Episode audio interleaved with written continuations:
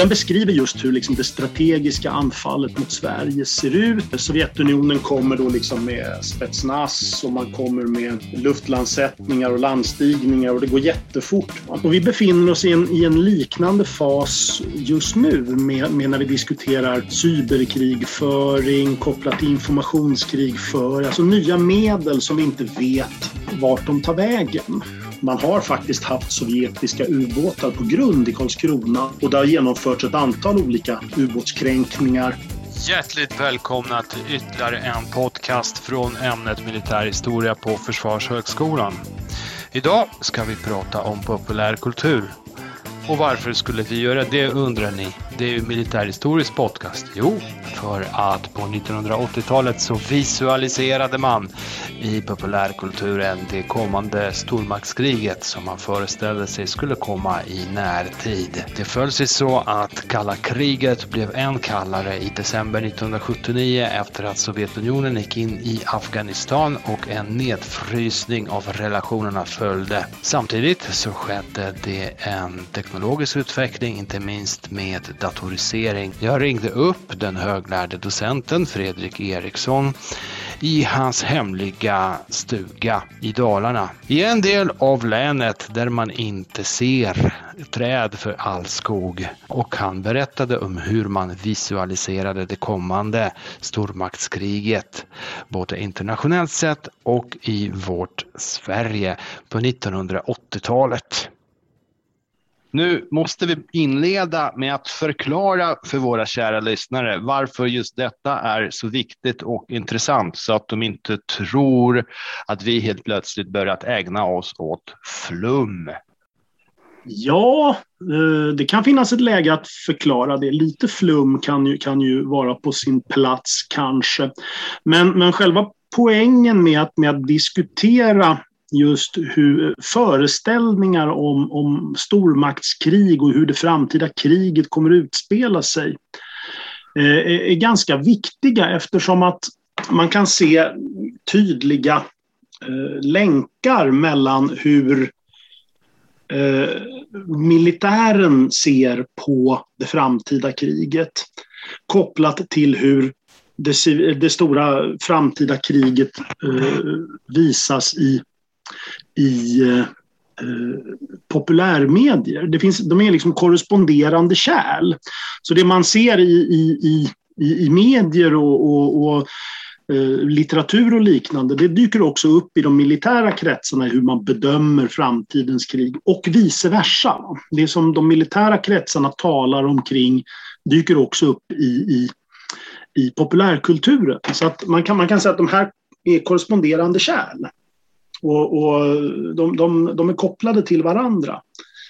Och de är också eh, särskilt viktiga kanske i tider av eh, omfattande teknisk förändring som man egentligen inte riktigt vet vart den är på väg. Eh, och talar vi om, om 1980-talet eller sent 70-tal, tidigt 1980-tal så, så ser vi ju egentligen en begynnande massdatorisering av samhället. Eh, och det här vet man egentligen inte riktigt vart det kommer ta vägen eh, under 1980-talet. Vi ser också satelliter och andra sådana här saker. Alltså det är en omfattande teknisk förändring. Och vi befinner oss i en, i en liknande fas just nu med, med när vi diskuterar cyberkrigföring kopplat till informationskrigföring, alltså nya medel som vi inte vet vart de tar vägen. Och tittar man historiskt så finns ju ungefär samma föreställningar eh, omkring år 1900 när man eh, egentligen när böcker som, som Världarnas krig av H.G. Wells kommer som ju egentligen är, är, spelar ganska mycket på, på de här föreställningarna om ångmaskiner och mekanisering och järnvägar och flygfarkoster. Det är inte riktigt flygplan, det är inte riktigt ballonger utan det är flygfarkoster av något slag. Och det här är, är, det är lite samma typ av, av, av föreställningar som finns omkring år 1900. Med alltså eh, överraskande angrepp och, och kupp kuppartade anfall och såna här saker som man, som man gärna tänker omkring. En sak som du inte nämnde, men som jag kom att tänka på det är Terminator, den första filmen som kommer 1987 som behandlar artificiell intelligens och datorisering och artificiell intelligens är något som i högsta grad också diskuteras idag. Ja, absolut. Absolut. Alltså, förestä- och, och, alltså, om vi säger som så, de dystopiska skildringarna av vad artificiell intelligens kan rendera i är just Terminator. Och eh, Terminator-filmerna och, och, och, liknande. Därför att Eh, det är precis de sakerna man diskuterar idag med alltså robotar, självtänkande och, och så vidare. Och den värsta worst case scenario, det är ju egentligen robotarnas krig mot människorna. Egentligen. Och det här, den bilden är helt formad av, av populärkulturen och Terminator-filmerna. Jag kan tänka mig att autonoma system är nog alldeles för tråkiga att, att framställa i, i, i skrift och Säg inte det. På film. Säg inte det. ja, vad vet jag. Ja, Men ur, ur detta så, så kommer min nästa fråga ur din introduktion här.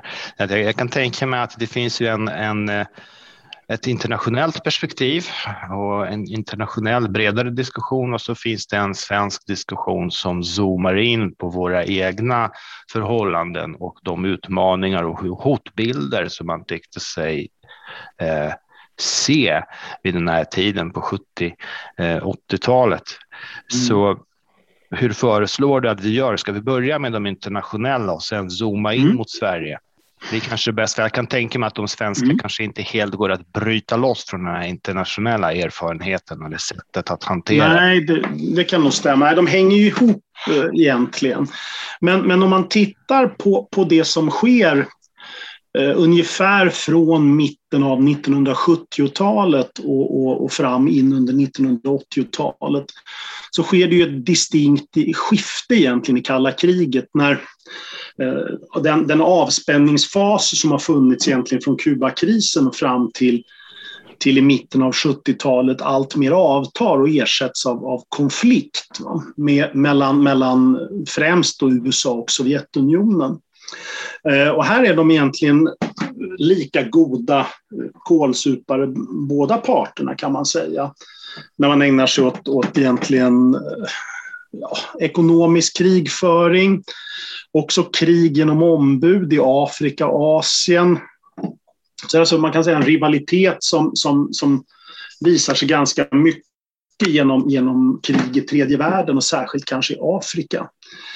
Eh, I slutet av 70-talet har vi också revolutionen i Iran som, som ju drabbar USA väldigt hårt eftersom man förlorar sin kanske viktigaste allierade i, Eh, eh, liksom, i Mellanöstern, eh, bortsett då från kanske Israel möjligen. Men, men det här är den stora viktiga militärmakten man har centralt grupperad här som kontrollerar olja, Persiska viken och alla de här sakerna. Och då har man också den amerikanska ambassaden i Teheran som blir kapad och gisslan. Det är mängder med olika problem i det här.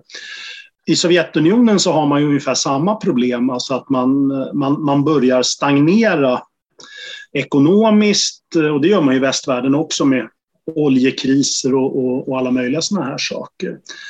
Eh, men i, i, i Sovjetunionen så, så tvingas man ju egentligen att att gripa in i eh, Afghanistankonflikten där lokala kommunister har tagit över.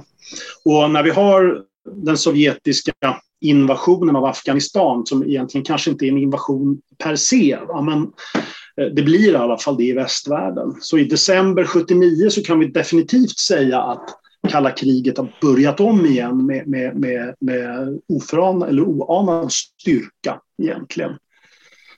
Eh, samtidigt har vi den här tekniska förändringen som, som vi nämnde med, med datorer och, och satelliter och alla sådana här saker som, som spelar in. Så att eh, omkring här 1980 så har vi ju det stora skiftet med Ronald Reagan och Margaret Thatcher från i väst som kommer vara de kanske några av de viktigare eh, personerna som utkämpar eh, kalla kriget, åtminstone i den ideologiska formen. Eh, Sovjetunionen är ju, är ju fortfarande styrt av, av eh, Brezhnev. Och Brezhnev är ju ingen ungdom egentligen i, i det här sammanhanget. Utan eh, Brezhnev är ju, är ju en, eh, det är en riktig gammal hök i de här sammanhangen. Men han dör ju här i början av 1980-talet eh, och ersätts ju av, av Jurij Andropov, den gamla KGB-chefen som har liksom aldrig egentligen varit utanför Sovjetunionen. Han är paranoid, likt många sovjetiska ledare brukar vara hans eh, paranoia artar sig på lite olika sätt. Bland annat att man, att man liksom nästan är helt övertygad om att, att västvärlden kommer att anfalla Sovjetunionen. Va? Eh, och man letar då efter, efter tecken på detta. Eh, vi vet ju däremot ganska lite om hur Eh, Eh, det här tas emot i det, i det sovjetiska samhället. För det, det, det, ser inte, alltså den sovjetiska populärkulturen ser annorlunda ut än den i väst. Det vi däremot definitivt vet, det är ju hur det här tas emot i den västliga populärkulturen. Eh, så liksom de här föreställningarna om att stormaktskriget kommer bryta ut, eh, de börjar vi kunna se i, i, i böcker böcker i början av, av 1980-talet. Eh, en av, en av de första böckerna är egentligen Sir John Hackett som skriver en bok som heter, heter Det tredje världskriget, eller The Third World War, som kommer 1982. Och eh, den skildrar då en, ett, ett framtida krig eh, som, som då ska, sker 1985 bakgrunden som, som John Hackett, eller som Hackett bygger upp i den här boken, det, det är ju det att ja, politbyrån och, och Sovjetunionen är pressade ekonomiskt och man vet att man kommer stagnera allt mer egentligen. Och då, då griper man tillfället eh, i flykten och, och, och egentligen eh, går till angrepp mot väst. Fullskaligt storkrig egentligen. Eh, lite enligt principen bättre att, att Eh, förekomma än att förekommas. Eh, och, i, och det här ligger då liksom i, i den här samma, samma föreställningsvärld då, som man kan säga finns i, i, i Sovjetunionen. Det kommer ju också eh, flera böcker på det här temat egentligen. Tom Clancy är ju en författare som, som är ganska viktig i de här sammanhangen som egentligen kanske formar eh, ganska mycket av, av bilden hur det framtida kriget kommer se ut eller konflikterna mellan öst och väst. Många, kommer, många av er kommer säkert ihåg eh, den här filmen Jakten på röd oktober från 1990. Det är ju en film, en stor film med Sean Connery och Sam Neill och, och så vidare. Men den kom ju ut i bokform 1984 första gången. Eh, the Hunt for Red October. Och själva, själva historien är, är, ju, är ju rätt intressant, eller liksom the storyline om vi säger så. Med en ubåtskapten som, som ska hoppa av med, med en stor ny ubåt som har en första slags förmåga eftersom den är tystare än alla andra och så vidare. Den kom ut på svenska 1986. Men den är, den är oerhört intressant eftersom den pekar just på det här att aha, Eh, Sovjetunionen förbereder ett storkrig, eh, första slags förmåga på ett helt annat sätt. Den rimmar väldigt mycket egentligen med, med Kubakrisen. Alltså det som placerandet av missiler på Kuba på 60-talet egentligen innebar. Att Sovjetunionen ställer terrorbalansen, eller gör, alltså gör så att terrorbalansen liksom negeras egentligen, försvinner. Det blir helt hopplöst därför att man har en första. Så att jakten på Röd oktober är viktig och den här följs ju upp egentligen med, med en bok som kommer 1986 på engelska som heter Red Storm Rising. Och det är, det är ju samma perspektiv egentligen eh, som i Hacketts bok om, om, om Third World War. Det är bara det att här så, så eh, i den boken så bryter kriget ut mellan Nato och Warszawapakten egentligen eftersom att Sovjetunionen ger sig in i krig i Mellanöstern. Man ska alltså ta Iran egentligen och liksom ner mot Persiska, Persiska viken för att liksom ta kontroll över oljan. Och det är eftersom man har stora problem i Sovjetunionen med liksom terrorister som har tagit kontroll över oljefält och lite såna grejer. Eh, så att alltså det finns olika perspektiv kanske på hur kriget eh, förväntas bryta ut. Antingen är det liksom Persiska viken eller så är det, är det någonting annat. Och den här litteraturen, den, är ju, den får ju massa andra följder också. Med, med eh, filmer exempelvis, där, där eh, en, en av de som kommer Uh, först är väl egentligen, eller den som kommer allra först är en film som heter War Games. Den, den är en, uh, en klassiker med Matthew Broderick i huvudrollen. Och Matthew Broderick är ju liksom den här unge datornörden egentligen som, som sitter hemma på kammaren och råkar hacka saker. Bland annat en Pentagon-dator. Lite oklart hur, men, men han tar sig in genom såna här liksom, skyddssystemen och, och, tro, och leker att han hittar... Liksom, det är ett spel egentligen som, som det här handlar om. Och historien är ju det att, eh, då att han, har, han har satt igång liksom ett, ett eh, eller förvarningssystemet.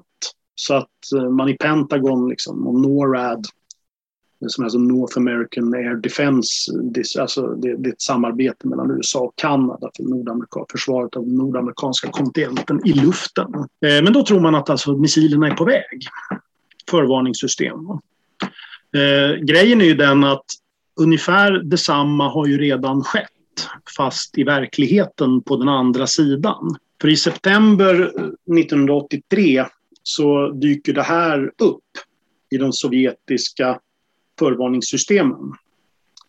PVO, alltså det sovjetiska eh, luftförsvarskommandot egentligen. Eh, och då får man förvarningar att USA har avlossat missiler. Och de här dyker då upp egentligen på radarskärmar i Sovjetunionen.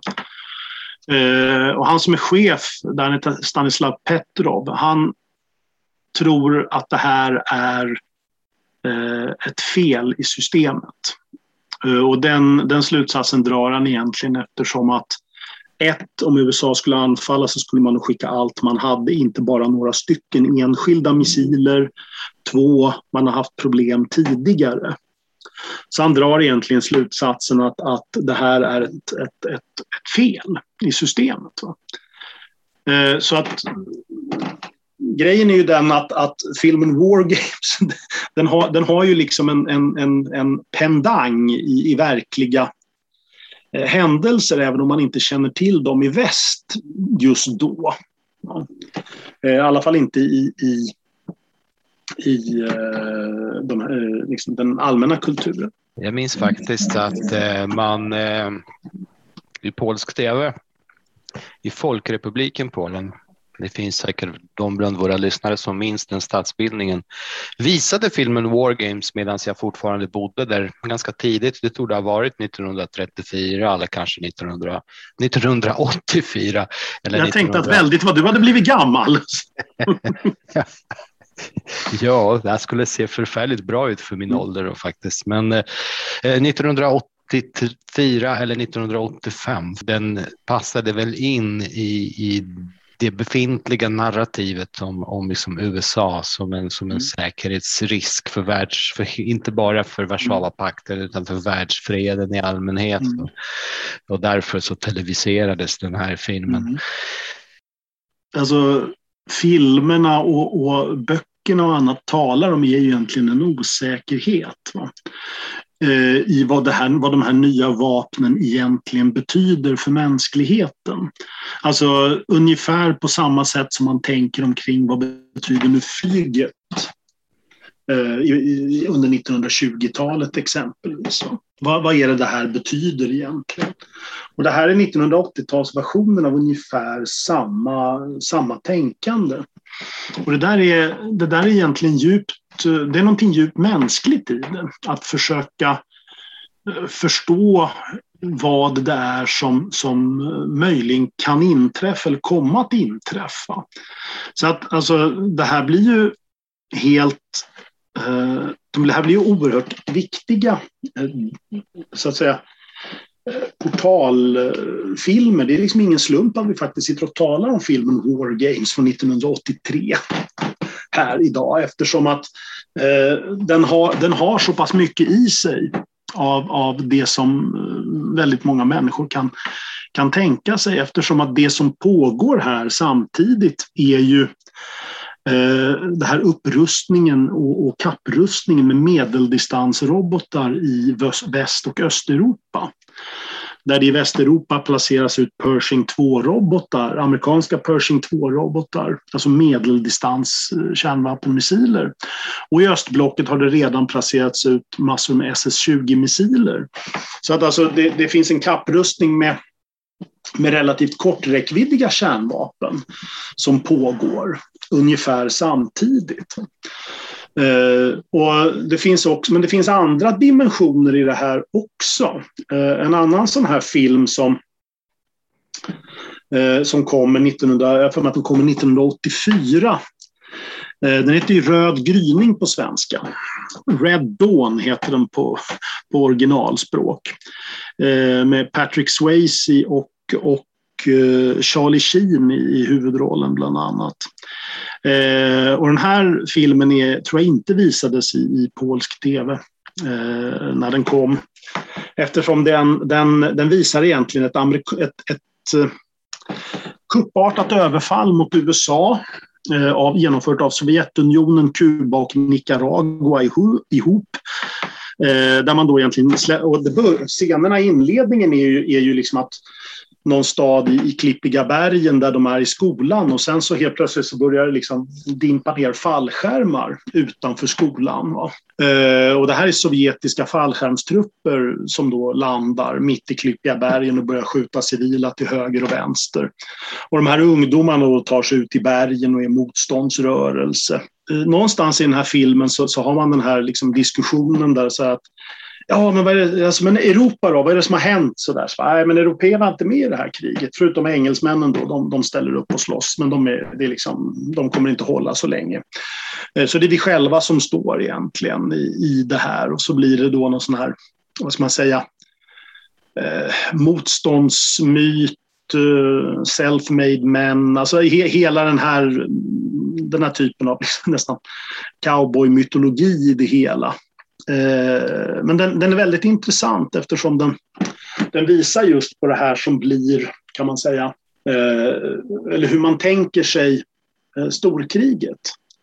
Och det finns ganska många andra sådana här liksom föreställningar omkring detta. några av de mer, av de mer eller viktigare är väl egentligen de här böckerna som kommer eh, skrivna av, av pseudonymen Viktor Suvorov. Han är ju en, en, en, av de viktigare av de här egentligen. Eh, det kommer en, två böcker och Viktor Suvorov är, han är ju en, egentligen en avhoppare, han heter Rezun egentligen. Men han skriver egentligen två böcker. En från början av 1980-talet som heter Inside the Soviet Army eh, som är en, en, en, bok som berättar egentligen om, om den sovjetiska armén och den sovjetiska värnplikten men också om, om liksom anfallsförberedelser och liknande. Den andra boken kommer lite senare. Den heter Spetsnaz och berättar specifikt just om, om angreppsförberedelser och sovjetiska specialförband och alla möjliga sådana här saker. Den är, den är alltså oerhört detaljerad till det hela hör ju att, att Rezun är ju han hoppar av 1978 har jag för mig till, till, till väst, till, till Storbritannien. Men han är gammal GRU-officer och då kan man tänka sig att han ska veta någonting om det här.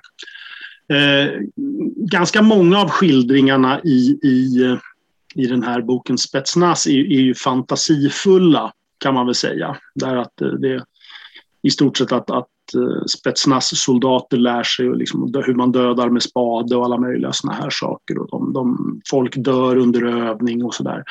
Och i någon mån så har säkert folk blivit skadade för livet eller dött under övning men det är knappast någonting som Eh, som man, som man gör dagligdags och så vidare. Så att den är nog sannolikt en aning överdriven. Men den passar väldigt väl in i det här alltså något alarmistiska klimatet som, som finns i mitten av 1980-talet.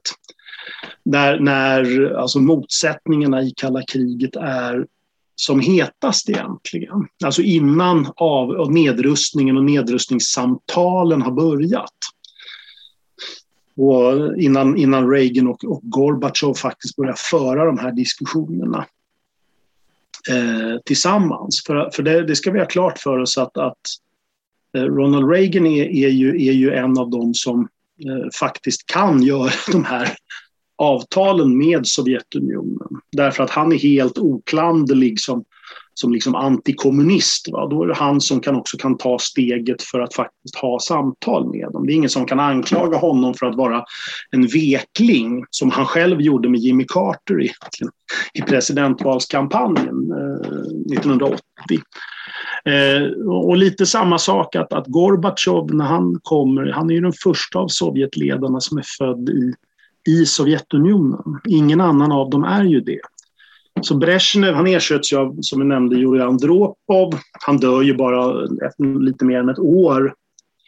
Och, och ersätts av Konstantin Tjernenko som är ju en till sån här uppstoppad mumie liksom, som är dödssjuk redan när han blir tillsatt. Han dör ju också efter ett knappt år har jag för mig. Och sen kommer eh, Gorbatjov. Gorbatjov är född på 30-talet. 34 tror jag. Så att han är ju en, en, en uh, han är född i Sovjetunionen. Och det är, ingen av de andra är det. Så han, han tillhör liksom en, en ny generation och det är de här som då kan föra de här diskussionerna sen. En liten utvikning. Men, men eh, så att böckerna om, som kommer i den här vevan, eh, de är eh, synnerligen alarmistiska och de tolkas också på det sättet. Att här kommer det en rysk eller sovjetisk sanningssägare som berättar att så här är det. Eh, Eh, och sen så spiller det här in i eh, militära föreställningar om, om det, det över, överraskande anfallet, det överraskande angreppet. Eh, och det här, är, det här får en väldigt, väldigt stor eh, roll i det svenska eh, just. därför att i Sverige så, så, så tar man till sig ganska många av de här alarmistiska föreställningarna.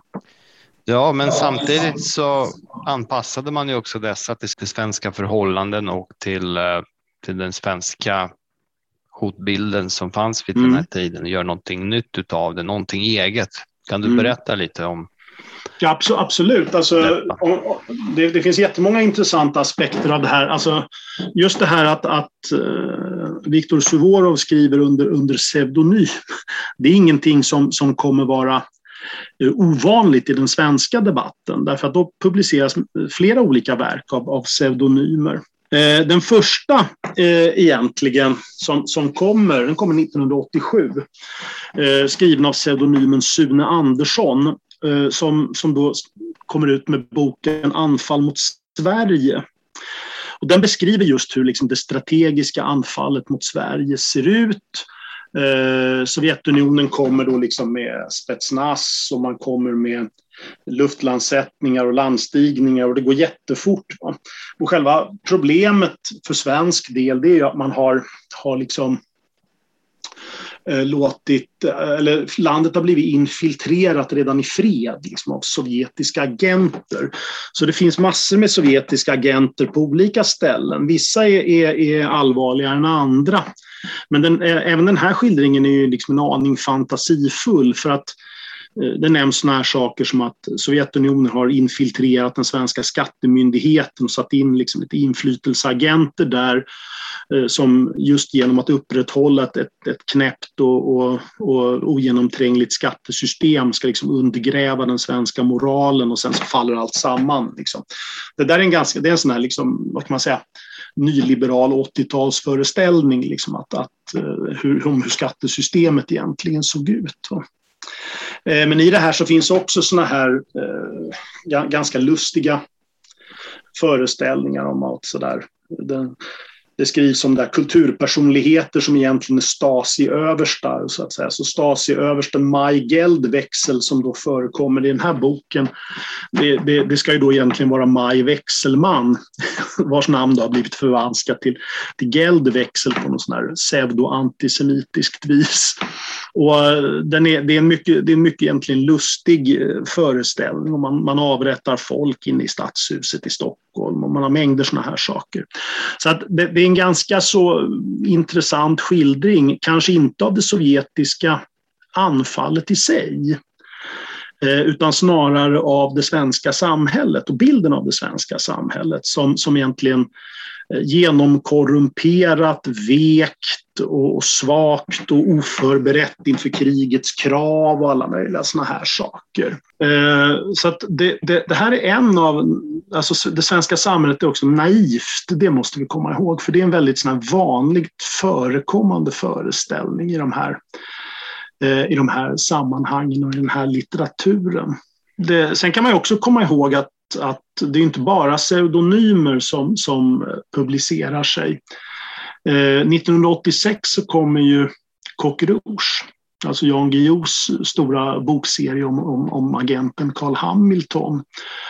Eh, och det här, det här är ju fiktion och, och, och egentligen det är ju spänningsromaner liksom, men, men agentromaner. Och, men, men Jan Guillou får ju närmast eh, idolstatus i tv-soffor och liknande. Eh, som, som underrättelsespecialist och så vidare. Så att, att eh, de här agentromanerna om Carl Hamilton blir, blir liksom nästan sanning i de här sammanhangen. Alltså att eh, det här är det som pågår egentligen hela tiden. Va? Med, och det finns ju just såna här eh, eh där finns det bland annat en bok där det, där det är Eh, sovjetiska baser inne på svenskt territorium under vatten och såna här saker. Va? Och eh, Stig Bergling figurerar i de här eh, sammanhangen och så vidare. Så att vi har, vi har liksom Sune Andersson, pseudonymdiskussionen och sen har vi Jan Guillou. Men, men så, nästan lika framgångsrika som Eh, eller framgångsrik som Jan Guillous böcker, det, det är ju Garbo-trilogin, alltså Operation Garbo.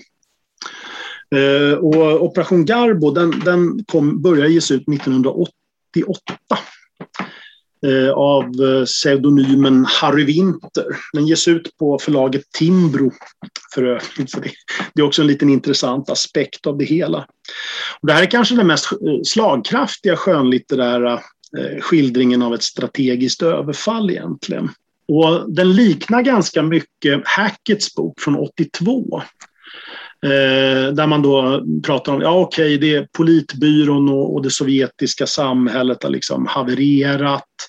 Och istället för att då liksom bara falla samman så, så försöker man att förekomma och samla liksom, kommunismen och staten. Eh, då genomför man ett anfall mot Sverige då, som, som också framställs som en aning naivt och vekt och svagt och oförberett egentligen. Och då tänker man sig att det här kommer, det här kommer att lösa alla problem. Och den utspelar sig då 1992. Eh, och det som sker då när den här boken, har skett när den här boken har kommit, det är ju Alltså perestrojka, glasnost, alla de här sakerna har, har, har, kom, har redan påbörjats.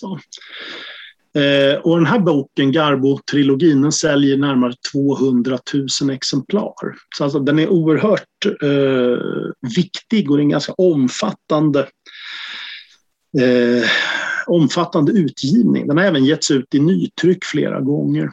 Eh, bakom den här pseudonymen Harry Winter så döljer sig en trojka personer då egentligen. Där mm. Lars Kristiansson på Svenska Dagbladet är en av skribenterna. Han är senare pressekreterare på 90-talet åt regeringen Bildt. En annan är Ingmar Dörfer som är eh, docent och han är forskningschef på FOA har skrivit och håller på bland annat med, med svenskt flygvapen i ganska hög utsträckning. Eh, sen är det också Bo Hugemark, överste och chef för militärhistoriska avdelningen på dåvarande Militärhögskolan. Alltså vår, vår organisations föregångare, där är han. Sådär. Mm, där, har vi, där satt den.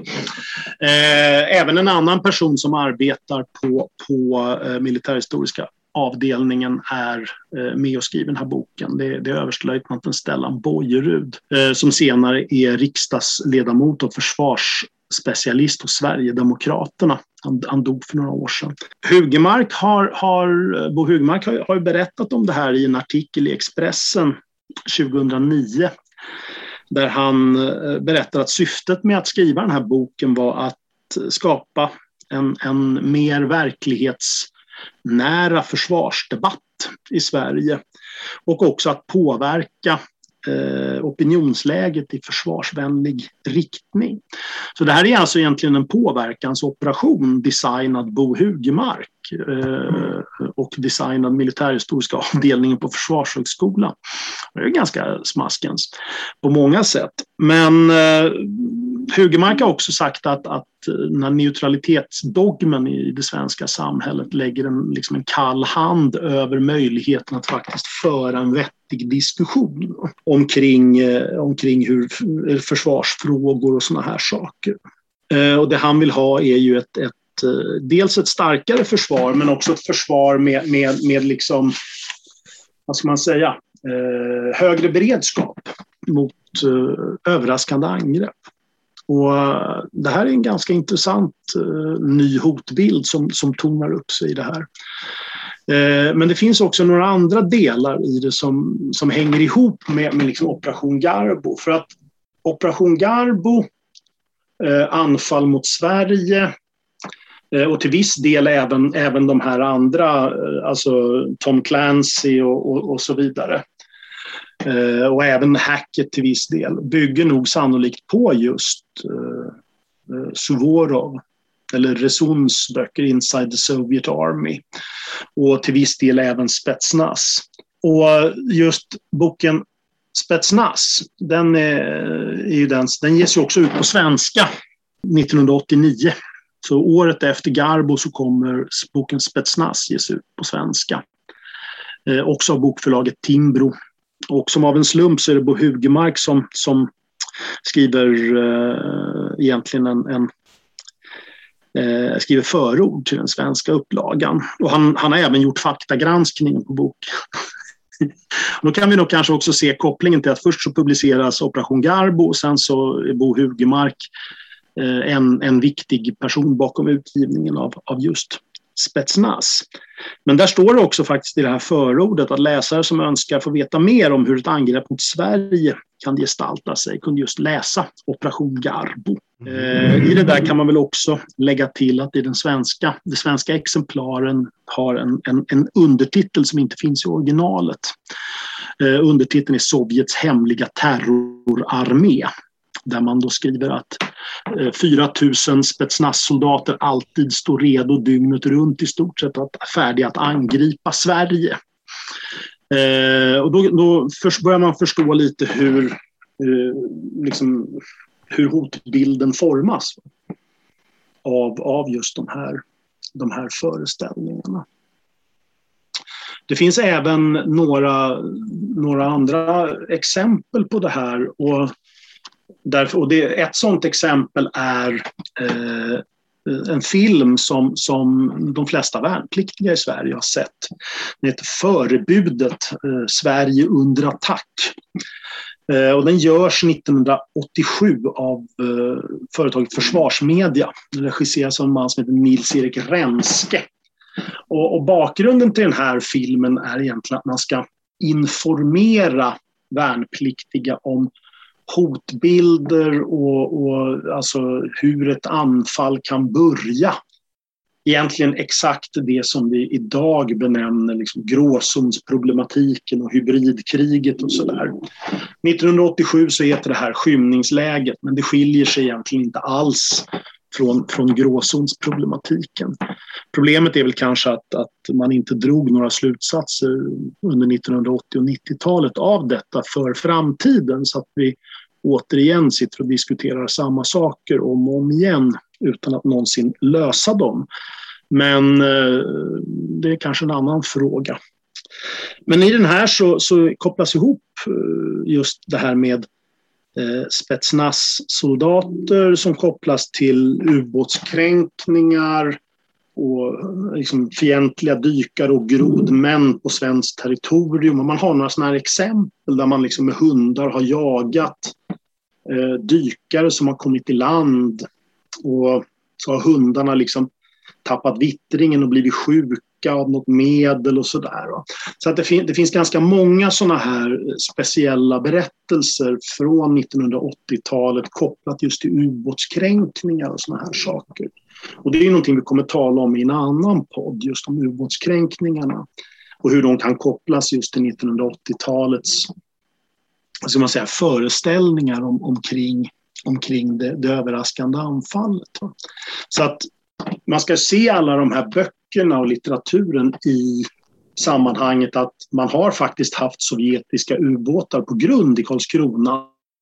Och det har genomförts ett antal olika ubåtskränkningar eh, under 80-talet och, och ubåtsjakter och liknande. Så det finns liksom en, någon, en hotbild som man kan, kan eh, en, en hotbild som är ytterst verklig, då, som bygger på, på fakta och som mm. också kopplar mot det försämrade världsläget då, som, som mm. inleds där i slutet av 70-talet som du nämnde i början av mm. eh, programmet. Det, mm. det, eh, det förnyade kalla kriget, liksom, mm. avspänningens slut där också Sovjetunionen rider åtnjuter väl bra konjunktur eh, mm. på, på sätt och vis genom att mm. priser på olja och gas är höga för tillfället.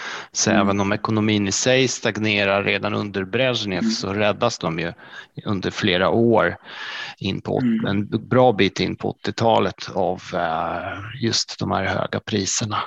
Mm. Att jämföra då med, med, med Ryssland idag. Det, det, det finns ja. ju en del paralleller här man skulle kunna Eh, Svin, svinhugg går igen som man brukar säga. Diskutera och man, man undrar om hur ofta historien tycks eh, komma igen och spöka. Ja, det, men alltså det, finns, det finns många aspekter av det här för att alltså, som jag sa i inledningen så alltså, vi vet ju egentligen inte eh, Eh, lika mycket om hur det här uppfattades i Sovjetunionen och det förrän långt efter. Va? Eh, men det vi vet är ju det som har kommit just det, det, i senare litteratur så har det här diskuterats som, som Operation Rian. Alltså egentligen eh, an, ett, ett, an, ett förberedelser för att möta ett överraskande angrepp. Va? Det här är just det som Andropov eh, hade, hade, liksom gav order om att KGB och GRU skulle leta efter. Va? Att Nato kommer att anfalla Sovjetunionen, det, det är 100 procent säkert. Frågan är bara när. Va? Så då har man liksom KGB-agenter som sitter och tittar på, på Whitehall så här och är lamporna tända sent på nätterna så kan det vara en indikation att liksom kriget är på väg. Va? Problemet är ju att, att 1983 så händer ju alla de här sakerna. Va?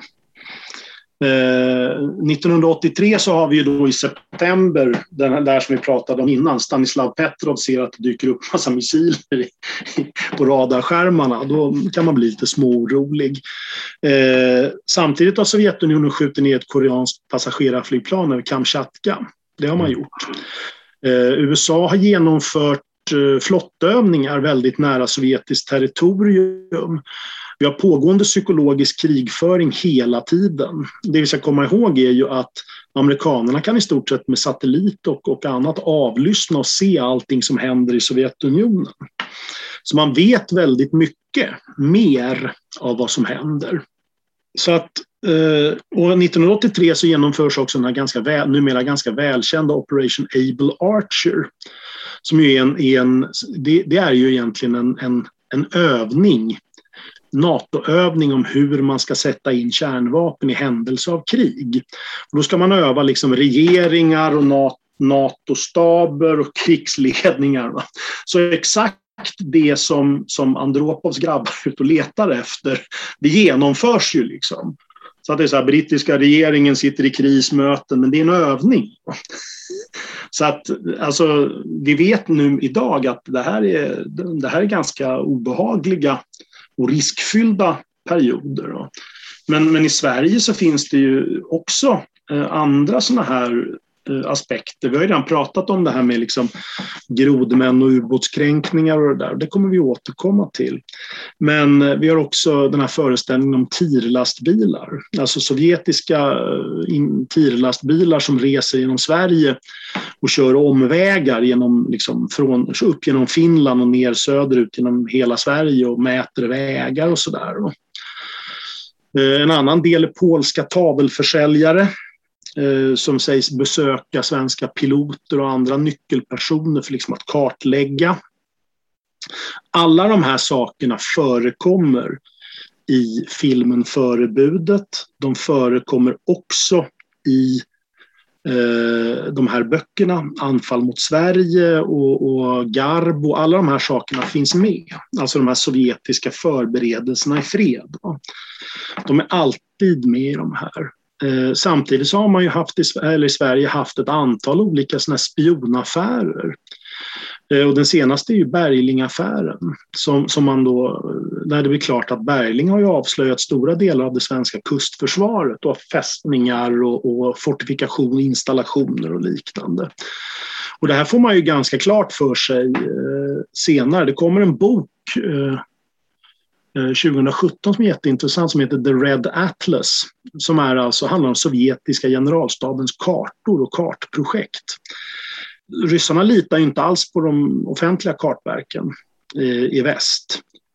Eh, utan man kontrollerar och dubbelkontrollerar allting. Eh, kanske lite på gott och ont då, men, men eftersom man inte uppdaterar alla kartor. Där finns det också ett avsnitt om Sverige Eh, där man, eh, svenska försvarsstaben och andra platser i början på 90-talet när man får tag i de här kartorna i, i Baltikum, eh, då förvånas över hur bra de faktiskt är. Och det man kommer fram till är ju att nej, men Bergling har ju, har ju avslöjat ett och annat i med ritningar. Men man har också helt uppenbart haft människor på plats. Alltså sovjetiska agenter har besökt de här platserna i fred och mätt in och saker och sådär. Och det finns andra berättelser från USA också där man liksom, sovjetiska agenter har kartlagt eh, det, telefonnät i Washington, alla möjliga sådana här saker. Det, det, det, här är en rätt vanlig föreställning egentligen. Eh, man, man, kan också nämna här att eh, Sverige är ju Eh, alltså 1986, februari, så skjuts ju Olof Palme. Och frågan är ju då, eh, okej, okay, vem är det som fattar beslut nu om att är det här inledningen på ett överraskande anfall eller inte? Och, och ÖB Lennart Ljung eh, vet ju egentligen inte eh, exakt hur man ska agera, utan han är lite osäker. Eh, I det här kan man också säga då att, att det verkar ju hela den svenska Eh, beslutsapparaten vara.